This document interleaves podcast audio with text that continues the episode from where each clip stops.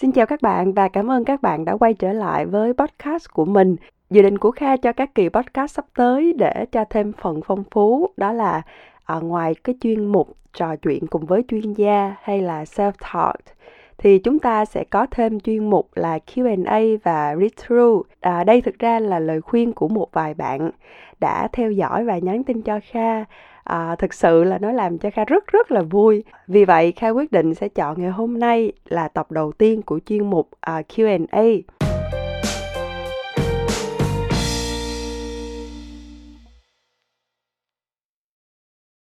Và câu hỏi hôm nay được chọn từ một bạn gửi về cho Kha như sau. Em không biết chị có nhận được tin nhắn này không, nhưng em đã theo dõi chị từ lâu rồi. chị cảm ơn. À, em rất thích các bài viết cũng như những chia sẻ của chị. Em đắn đo rất nhiều trước khi gửi tin nhắn này đến chị vì em không biết chị có trả lời tin nhắn từ người lạ không.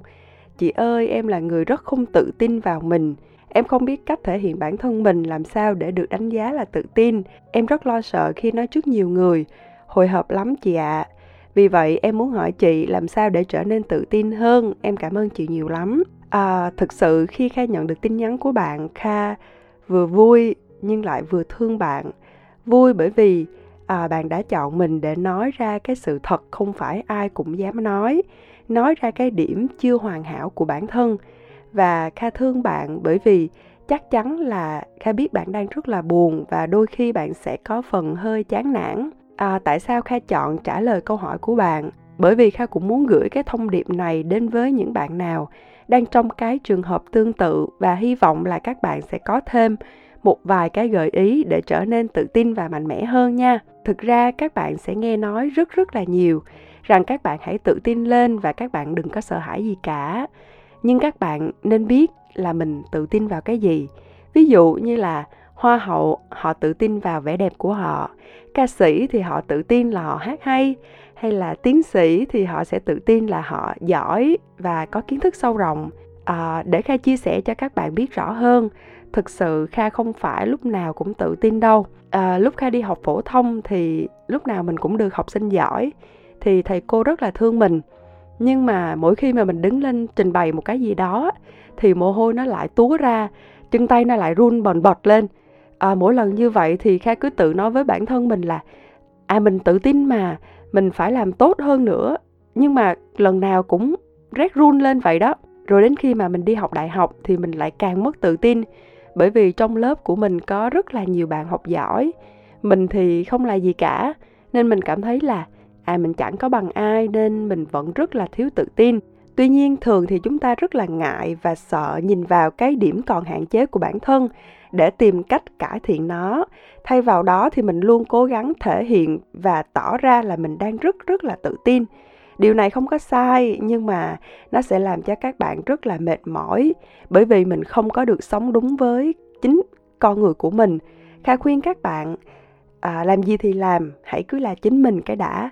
Cải thiện mình từ từ hơn là mình phải sống dưới cái phiên bản mà người khác nhìn vào mình. Dần dần lớn lên thì khai biết cách để làm chủ bản thân và tự tin ở một vài việc nhất định. Có hai điều khai xin phép khuyên các bạn ở đây để có thể giúp các bạn trở nên tự tin hơn. Điều đầu tiên đó là các bạn không được hoặc là các bạn phải ngừng so sánh bản thân mình với người khác. Nhìn vào bản thân mình và trả lời cái câu hỏi là tại sao mình không tự tin. Điều này sẽ giúp cho các bạn tìm ra được lý do dẫn đến cái sự sợ hãi. Hãy đặt trọng tâm vào bản thân mình, thay vì suy nghĩ quá nhiều cho người khác. Cũng giống như là việc làm sao tự tin khi đứng trước đám đông và thuyết trình. Kha nghĩ một khi bạn đã là người diễn thuyết hay là bạn là người trình bày, thì bạn nên nhớ rằng khán giả muốn nghe bạn nói cái gì. Vì vậy các bạn hãy tập trung vào cái mà mình muốn nói thay vì cứ lo sợ là khán giả bên dưới họ nghĩ gì, họ đánh giá mình như thế nào. Điều này chỉ làm cho các bạn lo lắng hơn mà thôi, bởi vì các bạn đang mãi mê để làm sao trở nên hoàn hảo mà quên đi cái mục tiêu chính là mình cần phải làm cái gì. Tại sao mình không nên so sánh mình với người khác? Đơn giản chỉ vì bạn và họ là hai cái cá thể hoàn toàn khác nhau, có hai vạch xuất phát khác nhau và có hoàn cảnh khác nhau, có lối sống tư duy khác nhau nên bạn không thể trở thành họ được đâu. Bạn có thể nhìn vào họ thấy những điều họ làm những cái mà họ đạt được có thực sự làm cho bạn trở nên hạnh phúc hay không. Nếu có thì chính bản thân các bạn sẽ phải là người tự cố gắng để đạt được nó. Chứ bạn cứ ngồi đấy ganh tị hay là mơ ước thì nó cũng không có giúp được gì cho các bạn cả. À, bởi vì vậy bạn sẽ à, bắt đầu tự tin hơn khi mà các bạn biết là các bạn mạnh hoặc yếu ở điểm nào. Bạn kiểm soát được chính bản thân mình. Bạn sẽ cho những người xung quanh của bạn thấy là bạn tự tin vào cái mà các bạn thực sự có tuy là các bạn vẫn chưa có hoàn hảo. Điều thứ hai đó là các bạn phải trải nghiệm thật nhiều. À, các bạn phải thu nhập thật là nhiều kiến thức. À, chỉ khi các bạn biết là mình đang làm cái gì mình giỏi cái gì thì các bạn mới có cơ sở để trở nên tự tin. À, thật lòng mà nói kha muốn các bạn nhìn kha ở một cái góc độ đó là kha đang thay đổi để trở nên tốt hơn. Nghĩa là kha vẫn đang cố gắng mỗi ngày. Kha chỉ tự tin chia sẻ với các bạn khi mà kha thực sự có trải nghiệm mà thôi. Kha đồng cảm với các bạn mới ra trường đi tìm việc.